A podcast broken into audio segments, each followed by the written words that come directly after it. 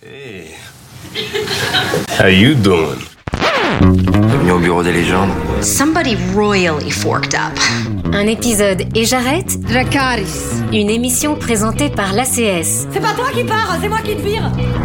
Déviré l'association des critiques de séries en partenariat avec Beta Série, la radio. These violent delights have violent ends. Salut à toutes et à tous et bienvenue dans ce nouvel épisode d'un épisode et j'arrête, le podcast de l'ACS, l'association française des critiques de séries, en partenariat avec Beta Série. Cette semaine, on va parler d'amour. Et oui, à l'occasion de la Saint-Valentin, plusieurs excellentes séries romantiques ont débarqué sur nos écrans. Déjà la sublime Normal People, l'histoire passionnelle de deux adolescents inspirée d'un roman de Sally Rooney qui est désormais disponible sur France 5. Tandis que sur Canal+, vous pouvez découvrir les deux premières saisons de la très charmante Starstruck, une rom-com plus traditionnelle ou peut-être pas. Je m'appelle Anaïs Bordage, des podcasts Amis Epic TV, et pour dire du bien de ces géniales séries romantiques, autour de la table avec moi se trouve Yves Lecor, journaliste indépendant, et Jennifer Padjemi, journaliste indépendante et autrice du livre Féminisme et Pop Culture. Salut à vous deux. Salut. Avant qu'on entre dans le détail et qu'on explique à nos auditeurs pourquoi ces séries sont si précieuses, j'avais envie de vous poser une petite question. Selon vous, quel est l'ingrédient le plus important d'une bonne série romantique? Yves? Alors, euh, moi, ce qui me paraît assez évident, euh, c'est d'avoir euh, des personnages qui aient l'air le plus réaliste possible, ou du moins next door, quoi, les personnes sur lesquelles tu vas pouvoir t'identifier assez facilement. Je dirais, c'est ce que la première chose qui m'est venue à l'idée quand tu m'as proposé cette question. C'est vrai, le, le fait d'avoir des, des personnages euh, où tu peux comprendre la situation qui leur arrive, tu peux ressentir la même chose qu'eux, pas forcément le fait de tomber amoureux, mais Mhm. leur quotidien, c'est ce qui, euh, pour moi, est le plus vrai, et ce qui, quand ce n'est pas le présent, du coup, tu, tu rentres pas vraiment dedans, je trouve. Bah, moi, je dirais pareil. Je pense que l'identification, c'est quand même un, un vecteur assez important des comédies romantiques où on, on a l'impression de, de les connaître. On veut rentrer dans l'écran, on veut embrasser euh, le mec ou la meuf en question. Et, euh, et je trouve que en plus de ça, il y a, il y a quand même des codes à respecter. Enfin, dans les comédies romantiques plus classiques, un début où ils se rencontrent d'une manière hyper cheesy, sinon ça ne fonctionne pas. Après la tension où euh, voilà leur relation se développe. Après un problème forcément, et après la solution du problème où ils se retrouvent euh, en courant. Enfin, Ouais. et en fait je trouve que euh, dans les séries euh, romantiques, euh, enfin plus contemporaines aujourd'hui, justement il y a un peu ce renversement où ils reprennent ces codes, mais pour en faire presque un euh, quelque chose d'ironique et de second degré pour dire qu'ils ont été en fait bercés par ces comédies romantiques beaucoup plus traditionnelles. Et ils essayent d'en faire quelque chose de plus euh, plus moderne avec euh, avec des histoires qui nous qui nous qui se rapprochent plus de nous. Et donc là on va voir des personnages différents euh, la tension ou le, le problème euh, de la série sera différent et sera moins euh, lié en fait euh, à quelque chose de genré par exemple et Ouais. donc ça je trouve que c'est assez intéressant et et euh, il faut pas oublier l'humour beaucoup euh, parce que c'est vrai que les, les, les séries, euh, enfin dans comédie romantique, il y a vraiment comédie qu'il faut prendre en compte. Et donc c'est vrai que même si le genre est parfois décrié, euh, l'humour en fait reste au centre. Et c'est vrai que même quand on regarde Quatre mariages pour un enterrement, le film, ou Quatre mariages à un enterrement, la série, enfin l'humour reste quand même euh, présent euh, tout le long, alors qu'il y a 30 ans de, de différence. C'est vrai, t'as tout à fait raison. Et d'ailleurs, c'est pour ça que j'ai dit série romantique et pas comédie romantique, parce qu'on va le voir, Normal People se démarque un petit peu de ça. Et donc, je rajouterais que pour moi, l'ingrédient euh, le plus important, c'est aussi l'alchimie entre les acteurs, parce que euh, parfois, on va effectivement pas forcément avoir beaucoup d'humour, mais on va avoir une tension palpable entre les acteurs et une alchimie euh, vraiment électrique qui transperce l'écran. Et ça, je pense que c'est crucial. Si on n'a pas ça, on n'a pas envie de regarder ces deux personnes tomber amoureuses et se déchirer. Je me demande de quelle série tu parles. I didn't really have any friends in school. So what? Do you like me? Not just as a friend. Are you dating anyone problematic at the moment? You said you wanted to see other people. Felt somewhat abandoned. Vous venez d'entendre la bande-annonce de la série Normal People. Alors, le roman Normal People de l'Irlandaise Sally Rooney est sorti en 2018. C'était un vrai phénomène littéraire. Et la série sortie en 2020 a également cartonné. La série, elle a été coécrite par la romancière elle-même, accompagnée des dramaturges et scénaristes Alice Birch et Mark O'Rowe. Et à la réalisation, on trouve deux excellents cinéastes, Etty McDonald et Lenny Abrahamson, dont le film Room était nommé aux Oscars il y a quelques années. Donc on a du gros niveau. La série a été diffusée en 2020 à la base sur Stars Play et elle est désormais disponible sur France 5 et France TV Slash. D'ailleurs, je crois que la première diffusion ce 14 février a vraiment cartonné.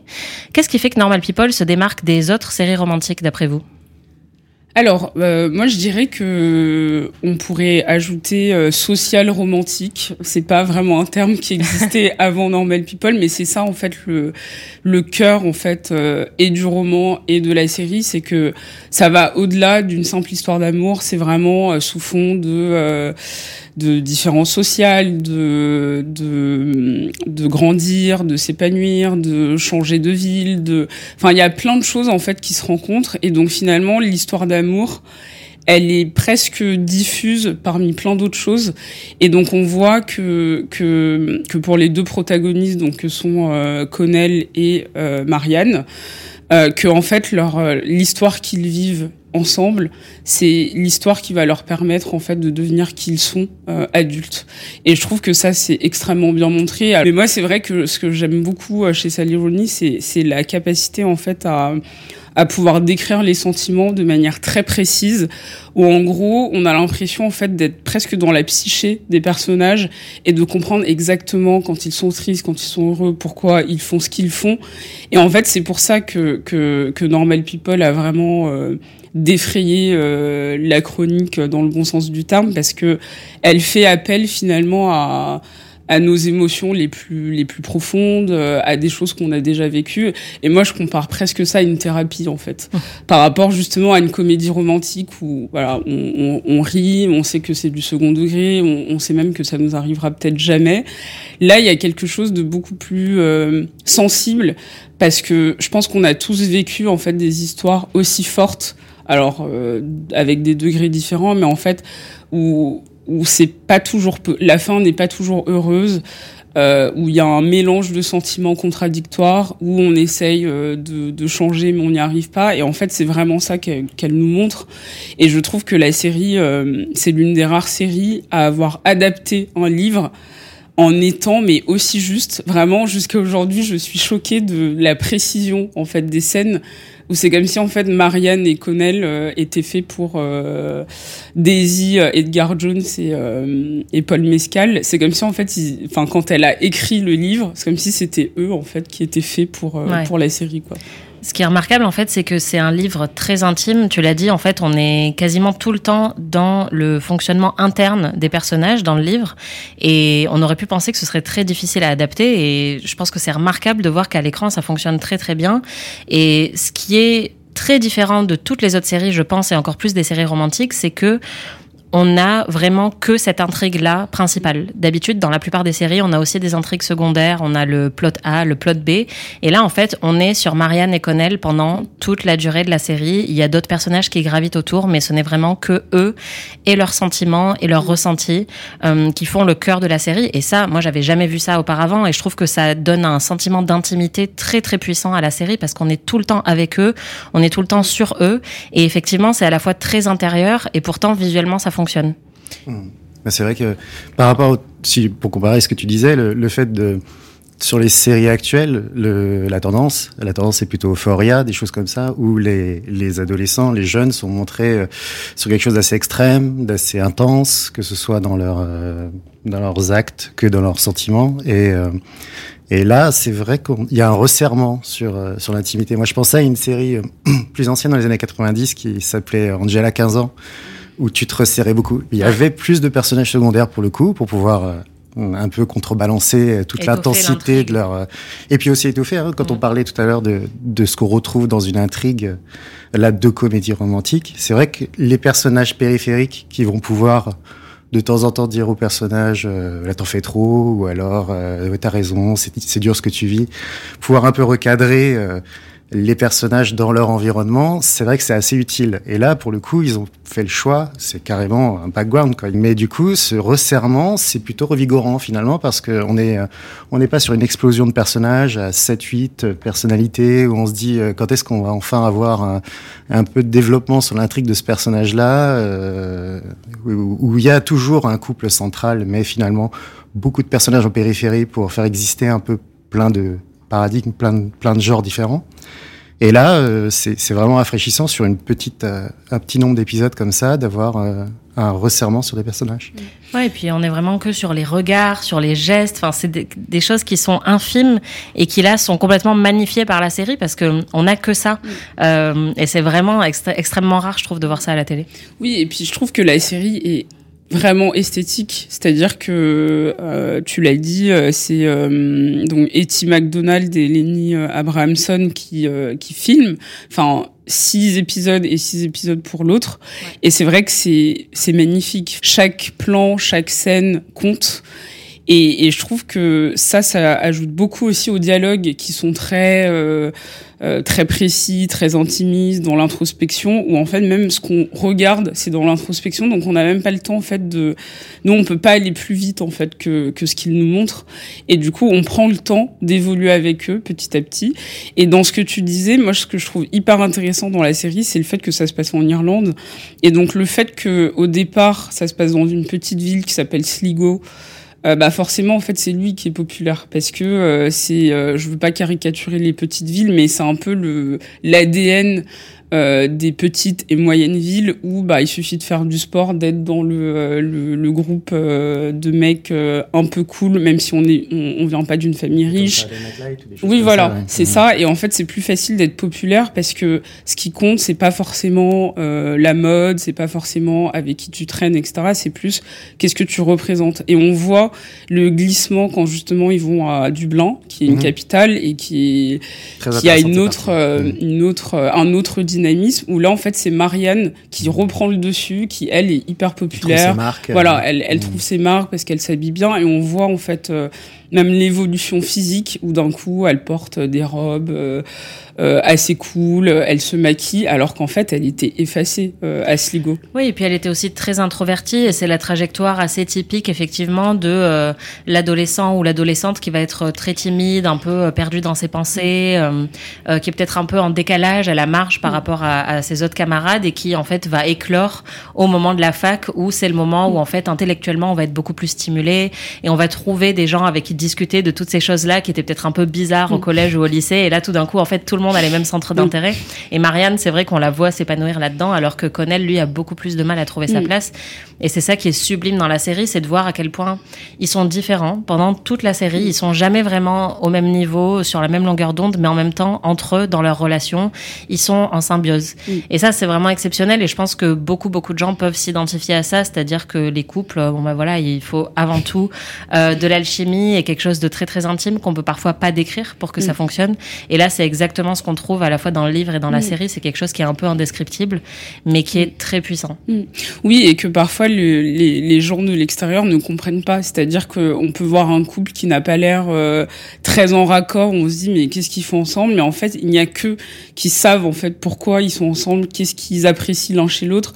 Et je trouve que dans dans Normal People, en fait, ils, on nous offre l'occasion de le voir, de dire d'habitude vous n'êtes pas dans la chambre avec eux, d'habitude vous n'êtes pas dans les conversations plus intimistes, mais là on vous propose en fait de voir le lien si fort qui les unit, même si vous avez l'air de croire que ils vont pas ensemble et qu'ils doivent pas en fait euh, se fréquenter.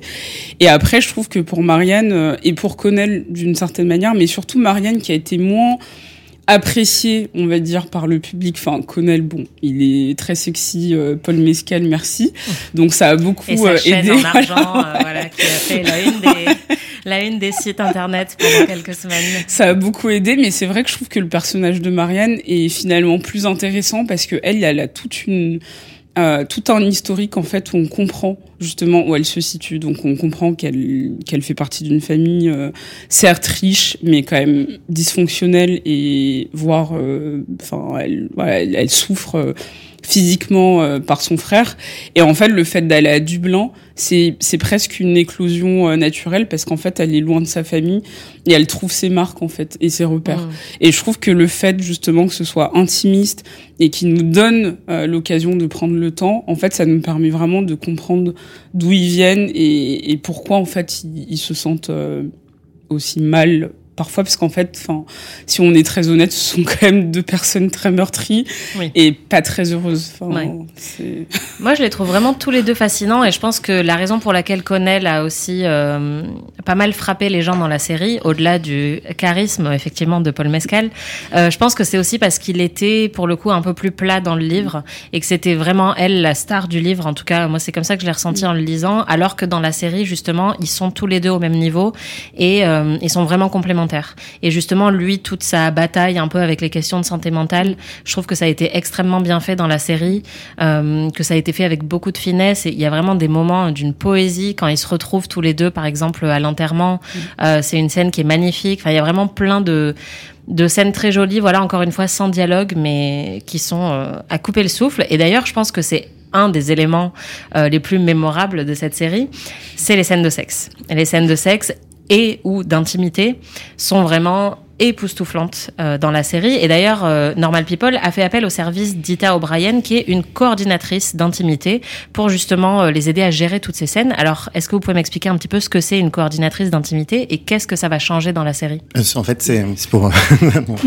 on, complétera le, fait que bah, une coordinatrice, c'est- arrivé cette cette fonction qui n'est pas encore une fonction officielle. C'est surtout c'est officieux pour le moment, mais en tout cas médiatisé. Cette idée et d'ailleurs, on en parlait justement. Il n'y avait pas forcément de il y a pas forcément de, de background, de formation spécifique pour pour l'atteindre. Euh, c'est en, c'est en fait quelqu'un qui va prendre en charge cette section d'un film, prendre en charge les personnes qui se retrouvent dans la situation, les acteurs qui se retrouvent dans la situation de devoir avoir une intimité sexuelle et de prendre en compte leur euh, leur ressenti euh, dans ce moment-là, quand on est quand même deux acteurs nus au milieu d'un attroupement de 150 personnes, euh, techniciens et autres, euh, c'est un moment, voilà. Qui Oui, ça peut mener à des abus. euh, Justement, par le passé, il y a eu beaucoup de Ouais. situations. euh, plein d'histoires sur les Voilà, sur des de- tournages qui ont pu mal tourner, des acteurs qui ont pu interpréter euh, certaines scènes comme de la drague, euh, parce que en fait certaines scènes n'étaient pas forcément chorégraphiées. Il y a beaucoup de cinéastes ou de réalisateurs qui ont eu tendance à dire, euh, bah euh, voilà, vous faites l'amour quoi, vous vous embrassez sans donner plus d'indications que ça, et donc ça laisse un peu trop euh, le champ libre à des gestes qui peuvent être déplacés. Et la coordinatrice d'intimité, en fait, elle va venir euh, déjà chorégraphier euh, un peu plus précisément les gestes, mais aussi s'assurer que tout le monde est à l'aise, euh, que les droits de chacun sont respectés, que le consentement de chacun est respecté. Donc c'est un rôle qui est quand même assez particulier parce qu'il y a beaucoup beaucoup de choses. Quoi, c'est à la fois de la gestuelle, mais c'est aussi un petit côté production, un petit côté cinéaste. Mise Enfin, en a- ouais, voilà. carrément. Il y a beaucoup de choses là-dedans. Ouais, c'est presque une. euh, Enfin, il y a un côté maternant aussi parce que elle prend vraiment soin. Enfin, pour l'instant, on dit elle parce qu'il y a plus de femmes Ouais. euh, qui sont coordinatrices d'intimité. Et je trouve qu'en fait, c'est hyper important d'avoir des d'intimité, c'est que ça se voit à l'écran. C'est-à-dire qu'on voit en fait que, que la scène est consentie. On voit en fait que, que les acteurs en fait prennent le temps. Et même si ça doit être une scène un peu brutale où euh, on, peut avoir euh, du rough sex euh, consenti, il y a quelque chose, en tout cas euh, de la part des téléspectateurs, on ressent plus de, on est plus à l'aise parce que on, on, on sent en fait, on ressent vraiment à la caméra que tout s'est bien passé et qu'il y a vraiment eu en fait une conversation avant et après. Alors oui, il y a, il peut y avoir des déviances et je sais pas si euh, euh, une série avec une coordinatrice d'intimité, il y a eu euh, des, des choses par ailleurs qui se sont mal passées, mais pour l'instant, toutes les séries où on a eu une, on sent quand même que, que le retour est plutôt positif. Et en fait, c'est aussi ça qu'il faut, qu'il faut voir, c'est que euh, euh, les coordinateurs d'intimité, en fait, ce qu'ils ce qu'ils véhiculent, c'est aussi une manière de pouvoir faire l'amour euh, de manière normale et de passer le message, en fait parfois un public plus jeune et de se dire en fait c'est possible t'as pas besoin de souffrir t'as pas besoin d'être toujours dans des situations euh, malaisantes t'as pas besoin de de, de devoir, euh, enfin de devoir crier pour euh, pour faire ressentir des choses. En fait, tu peux juste avoir une scène de sexe dans le consentement, euh, en prenant le temps ou pas, en discutant avec ton partenaire ou pas. Enfin, il y a vraiment quelque chose, je trouve aussi de de l'ordre de la De la pédagogie. oui, voilà, fait. de la pédagogie autour de la sexualité, qui en fait a souvent euh, été montrée d'une manière quand même pas très, euh, pas très, euh, Pas très saine. conventionnelle ou, ou safe en fait. On- on- Il y, a, il y a beaucoup de séries en fait où on, on sentait justement qu'il y a quelque chose qui était pas normal. Ouais. D'ailleurs, j'ai ouais. eu l'occasion d'interviewer euh, Ita O'Brien, Mm. la coordinatrice d'intimité de Normal People, plusieurs fois. Elle a aussi travaillé sur Sex Education. Je pense que c'est aussi euh, ce genre de série dont on parle beaucoup en ce moment Mm. pour leur représentation très positive et très safe du sexe. Et, euh, et elle, clairement, elle m'avait dit que euh, si le spectateur se sent mal à l'aise devant Mm. une scène de sexe, c'est parce qu'il ressent le malaise des acteurs eux-mêmes et qu'il y a eu un moment malaisant sur le plateau euh, à un moment et que c'est Mm. ça qu'on perçoit quand on est mal à l'aise. Et c'est vrai que dans les scènes de sexe de Normal People, elles sont très poétiques, elles sont superbement éclairées, mises en scène, euh, chorégraphiées et elles sont parfois très graphiques et pourtant il n'y a jamais de malaise, il n'y a jamais de gêne. Euh, on a plus l'impression parfois d'être face à des tableaux.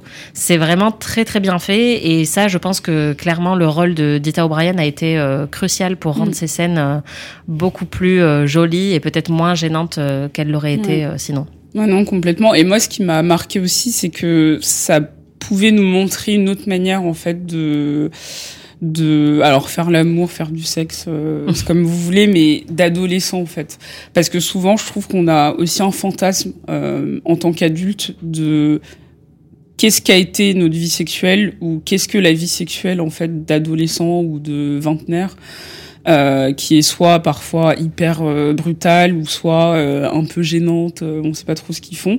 Et là, en fait, il y a à la fois une maîtrise, une pudeur et en même temps quelque chose de très beau euh, sur le fait qu'ils partagent un moment euh, ensemble où les corps euh, s'entremêlent, etc. Et en fait, on voit même le préservatif.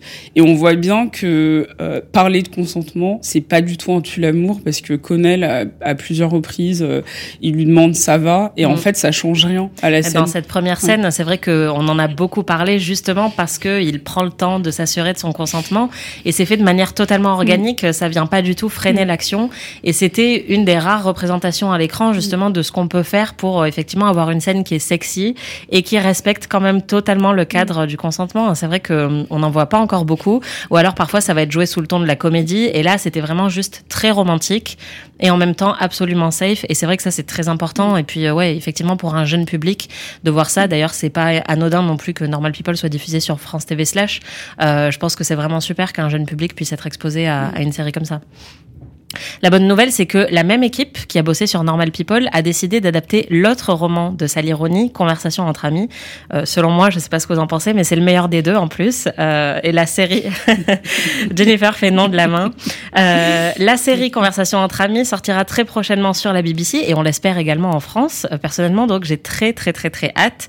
Est-ce que vous, vous êtes impatient de la découvrir également? Clairement, l'idée de voir la suite, de, enfin, de voir comment justement ils vont, ils vont essayer de se renouveler parce que reproduire, enfin reprendre le même auteur, les mêmes créateurs derrière. Mm. Mais euh, c'est vrai qu'à ce stade-là, c'est à se demander si l'auteur, euh, on pourrait ne va pas se faire adapter jusqu'à ses conversations euh, sur euh, sur les réseaux Instagram et compagnie tellement elle est elle a la hype en ce moment c'est Ouais. incroyable quoi. Ou devenir scénariste, hein, carrément, Ouais. parce que c'est vrai que c'était aussi, ouais, c'est ça, c'était remarquable de l'avoir adapté son propre Mm. travail et d'en faire un vrai travail d'adaptation, une vraie série Mm. et pas juste un copier-coller de ce qu'elle avait fait euh, dans son roman. Donc euh, clairement, elle a du talent aussi en tant que scénariste. Bah, je pense que après Conversation entre amis, ils vont adapter Beautiful World, euh, Where Are You? Mm. Euh, Donc en français, il n'y a pas encore de, de, de titre. Mais en fait, moi, ce que je trouve intéressant, c'est que Conversation entre amis, c'est le premier livre de Sally Rooney, mais qui a été adapté ensuite. Ouais. Normal People est son second, mais qui a eu plus de succès, en tout cas euh, médiatique. Les gens, enfin, ça l'a vraiment euh, installée en tant qu'autrice euh, connue. Et, euh, et en fait, je trouve, enfin moi j'ai trop trop hâte. Genre, euh, je compte les jours, vraiment.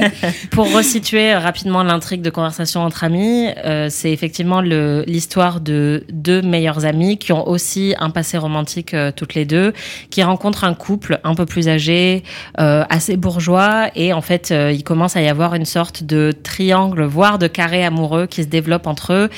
Et euh, le livre est intercalé de longs échanges par mail euh, et par texto euh, qui discutent du marxisme et, euh, et des rôles sociaux, etc. Donc c'est, enfin moi j'avais trouvé le, ouais voilà, le, franchement le, le livre est très très bien écrit et je pense que ça peut être peut-être un peu plus mordant encore que que Normal People, même s'il y a cet humour euh, toujours, euh, enfin qu'on avait déjà dans Normal People et qu'on va retrouver ici.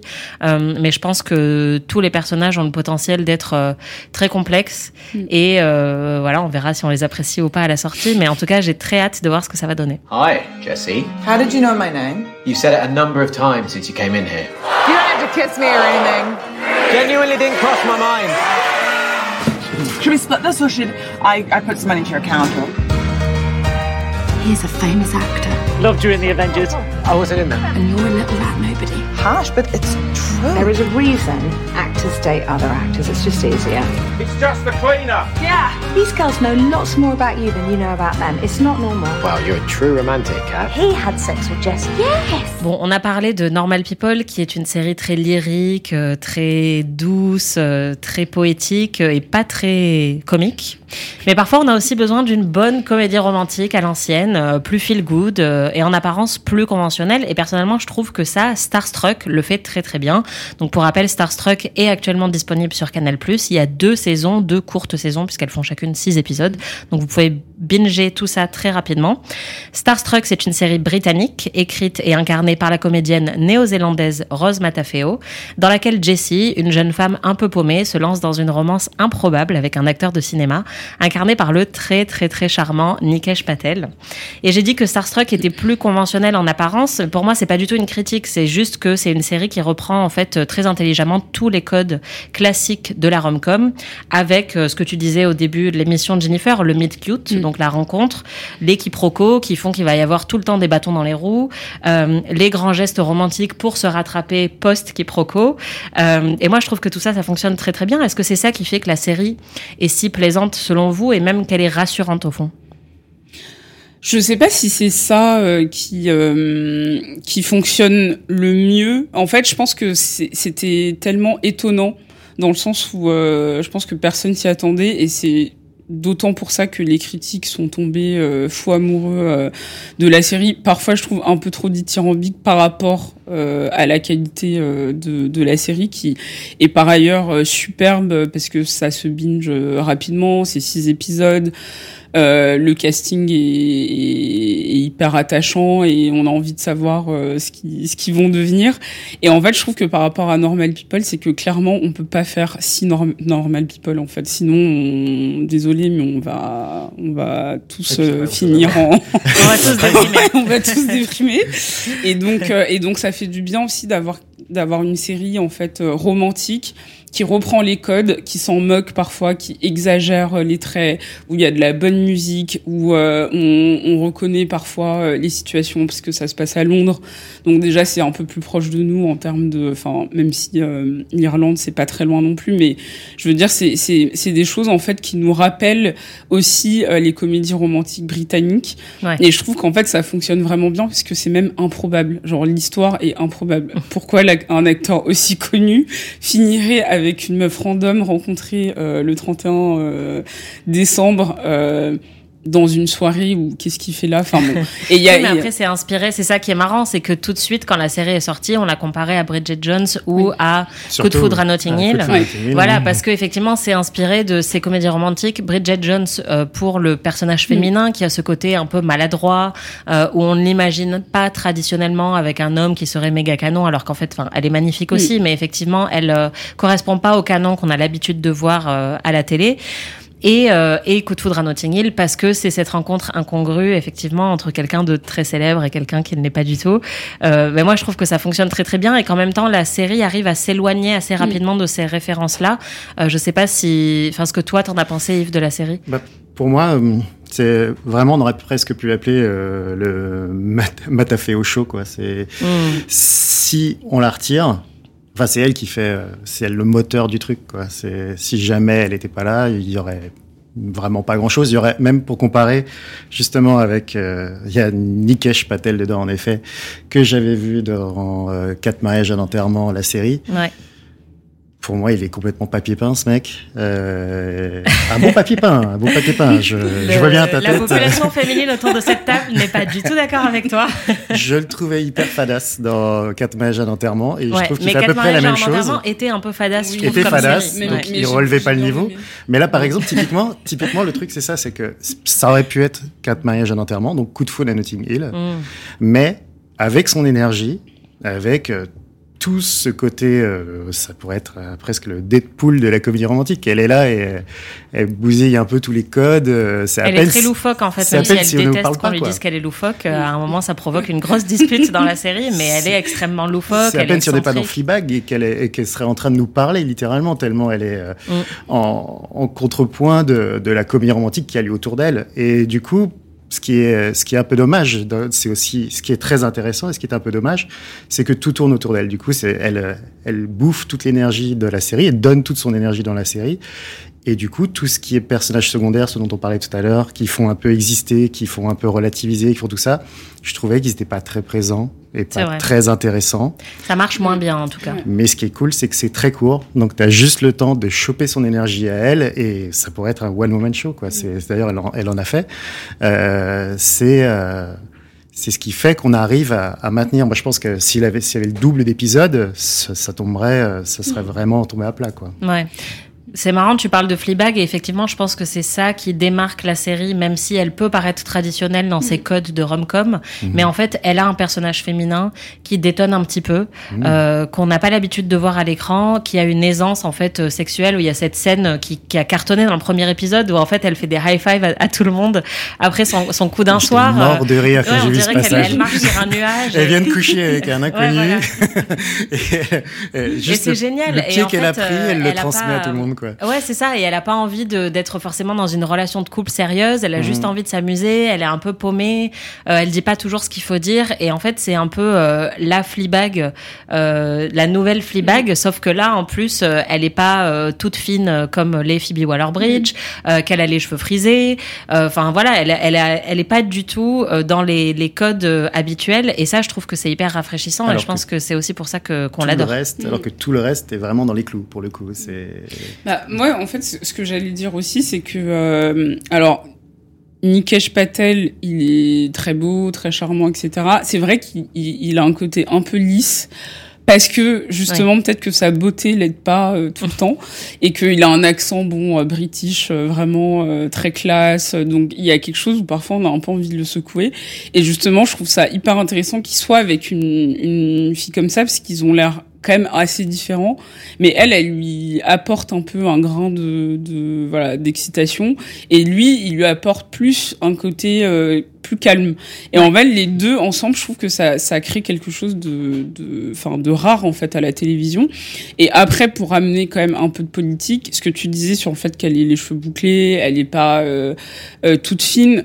En fait, elle pourrait même presque être racialement ambiguë. On sait pas trop d'où elle vient. Au départ, on se dit c'est peut-être euh, une, une maghrébine ou enfin qui a des origines, surtout que ça se passe à Londres. Mm. Et lui, le fait qu'il soit un Daisy, je sais plus exactement de, quelle origine il est, mais en tout cas, il vient de euh, de, de l'Est Asie.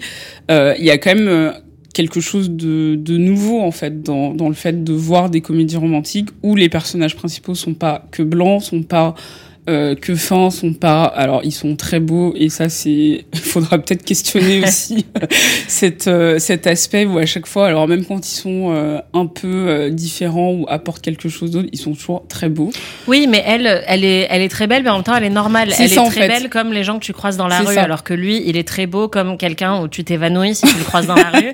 Elle, elle est vraiment Ouais, juste, elle, est extrêmement charismatique, mais. Oui, c'est ça. En fait, Ouais. c'est des, c'est des beautés quand même accessibles. C'est-à-dire que on, on n'a pas l'impression de, euh, de, voir un poster euh, vraiment euh, d'acteur euh, parfait.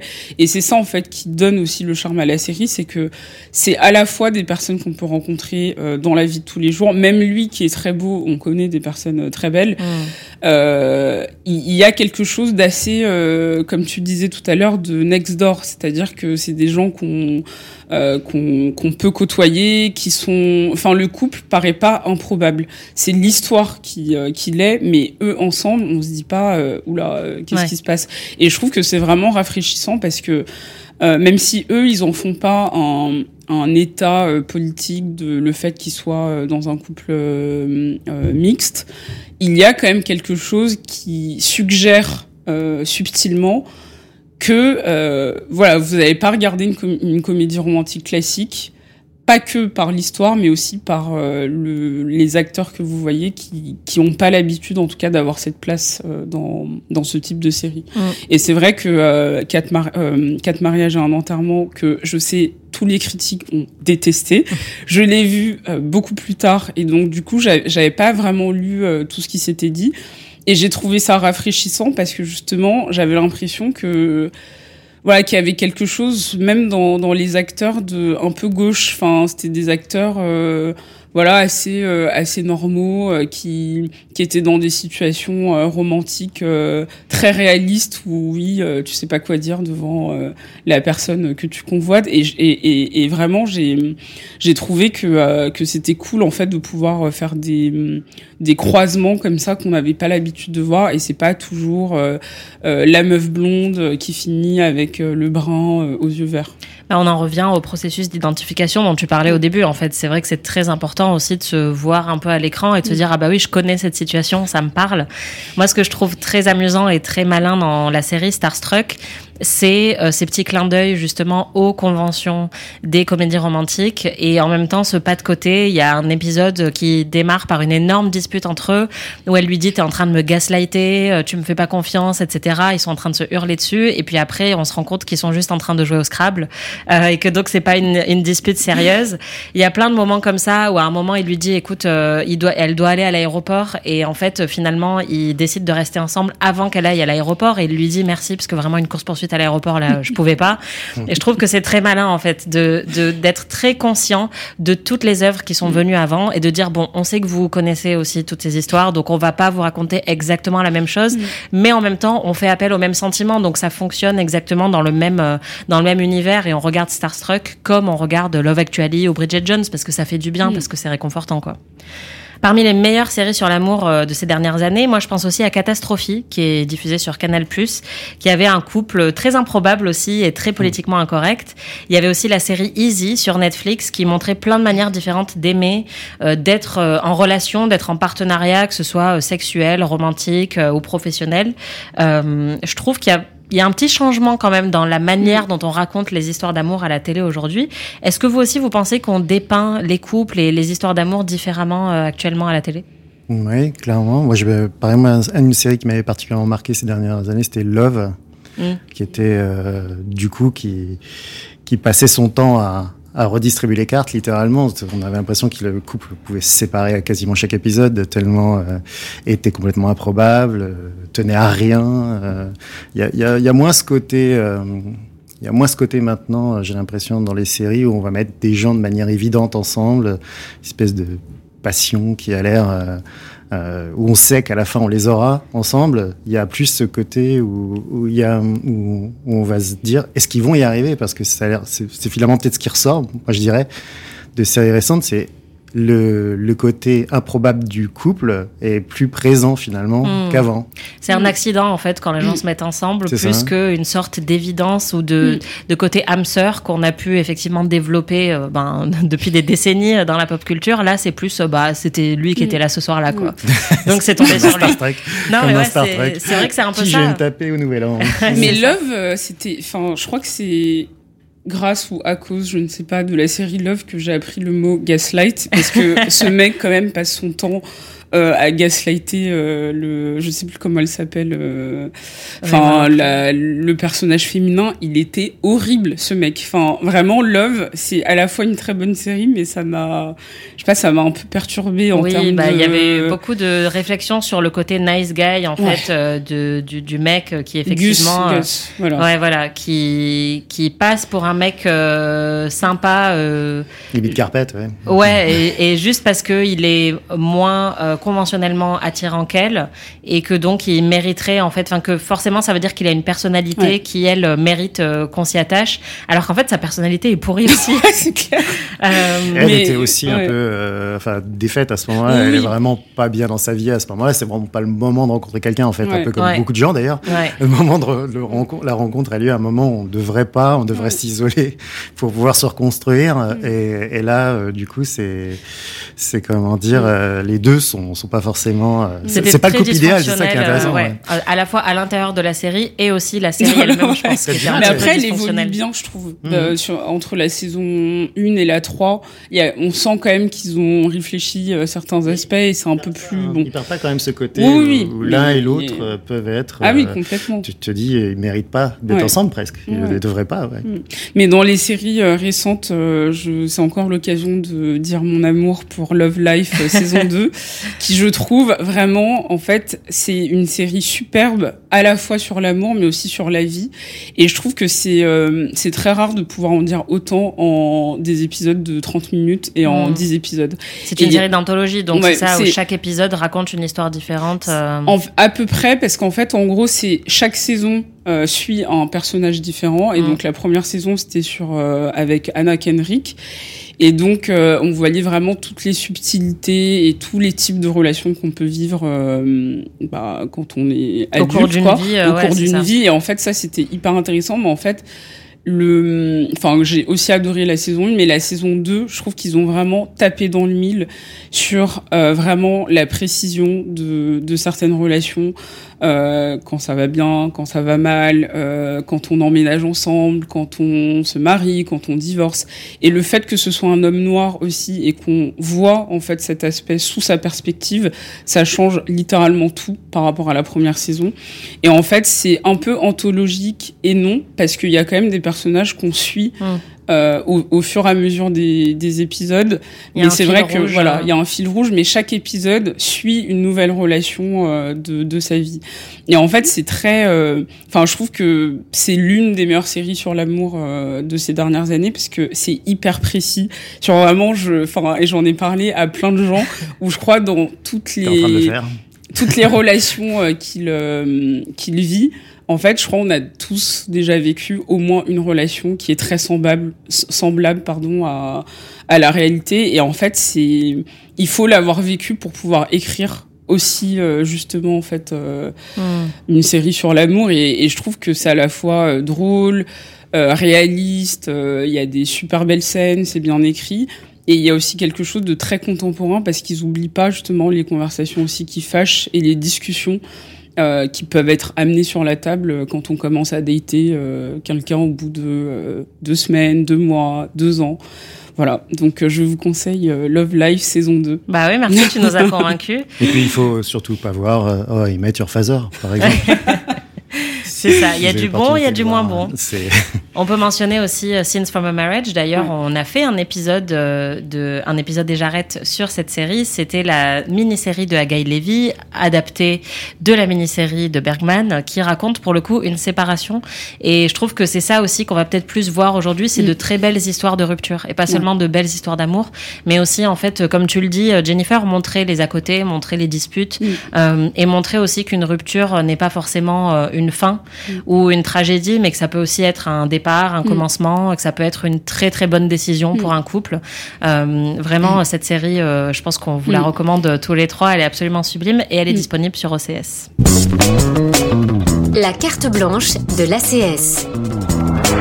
C'est le moment du coup de cœur ou du coup de gueule de ce numéro. Et aujourd'hui, c'est Yves qui s'y colle. Alors Yves, de quelle série tu vas nous parler aujourd'hui? Alors moi, je vais vous parler de Breeders. Alors pour contrebalancer un peu toute cette romance euh, qui a dégouliné au cours de l'émission, hein, je me suis dit que j'allais vous parler de cette série. Alors c'est un petit outsider de talent pour moi. hein. C'est qui est pas forcément un gros succès d'audience chez nous ou de reconnaissance médiatique, mais euh, à la différence des, États-Unis où elle a plutôt bien marché, mais, mais qui vit plutôt très bien sa vie comme ça en fait. Donc Breeders, c'est deux saisons qui sont disponibles sur Canal Plus, MyCanal. C'est un peu l'extrême opposé des deux séries dont on vient de parler et de toutes celles de, qu'on a, dont on a parlé autour en fait. Euh, euh, donc on est sur le moment où le couple ou un couple a enfin trouvé son équilibre dans sa vie, euh, s'est installé ensemble, mais pas l'équilibre à la fin d'une comédie romantique, c'est-à-dire le vrai équilibre de type routine et décide de tout foutre en l'air en fait en faisant des enfants tout simplement. Et eh oui, c'est le drame. Et comme le résume très bien le conjoint de ce couple, le personnage principal, euh, dans un épisode, il dit on ne sera plus jamais complètement insouciant. Euh, ou plus vraisemblablement, comme on l'entend dans la réplique en VO, at peace, ça veut dire en paix. Hmm. euh, The Breeders, donc qui peut se traduire en français, mais on aura, euh, euh ça aurait prêté à confusion si on l'avait fait comme ça, ça veut dire les éleveurs. Donc euh, voilà, on s'attend à un truc un peu, euh, voilà, la campagne ou un truc comme ça. Pas du tout. Donc les éleveurs, les éleveurs d'enfants, clairement, quoi, parlent des difficultés de la parentalité.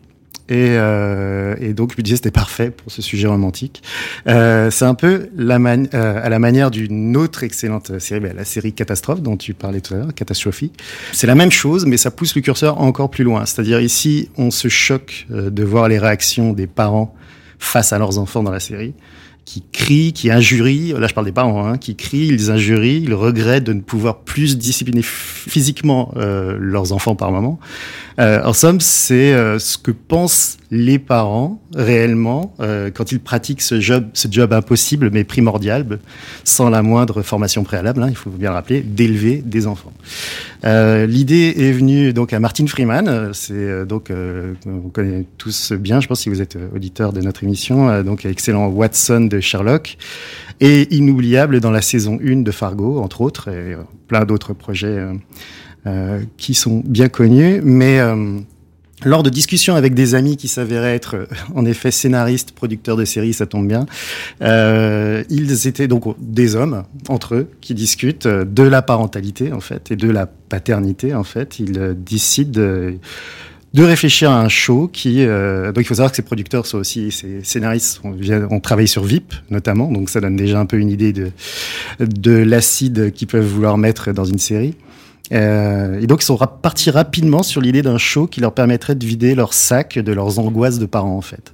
Et c'est tout à fait ce qui ce que parvient à atteindre cette série, euh, sans être dans le cynisme complet d'un marié deux enfants d'une autre époque, euh, ou dans la béatitude émouvante, là je vais peut-être me faire des ennemis, euh, de This Is Us, la série flotterait plutôt, dans... mais c'est ma carte blanche, flotterait plutôt dans la mauvaise foi assumée, les tricheries, avec ce sens de la répartie cinglante qui est très anglais hein, finalement, et qui contrabalance l'humour et la tension dramatique euh, qui devient plus importante au fil des saisons. Donc il y en a bientôt une troisième qui va, qui a été euh, greenlightée là, qui va, qui va donc euh, rentrer en tournage.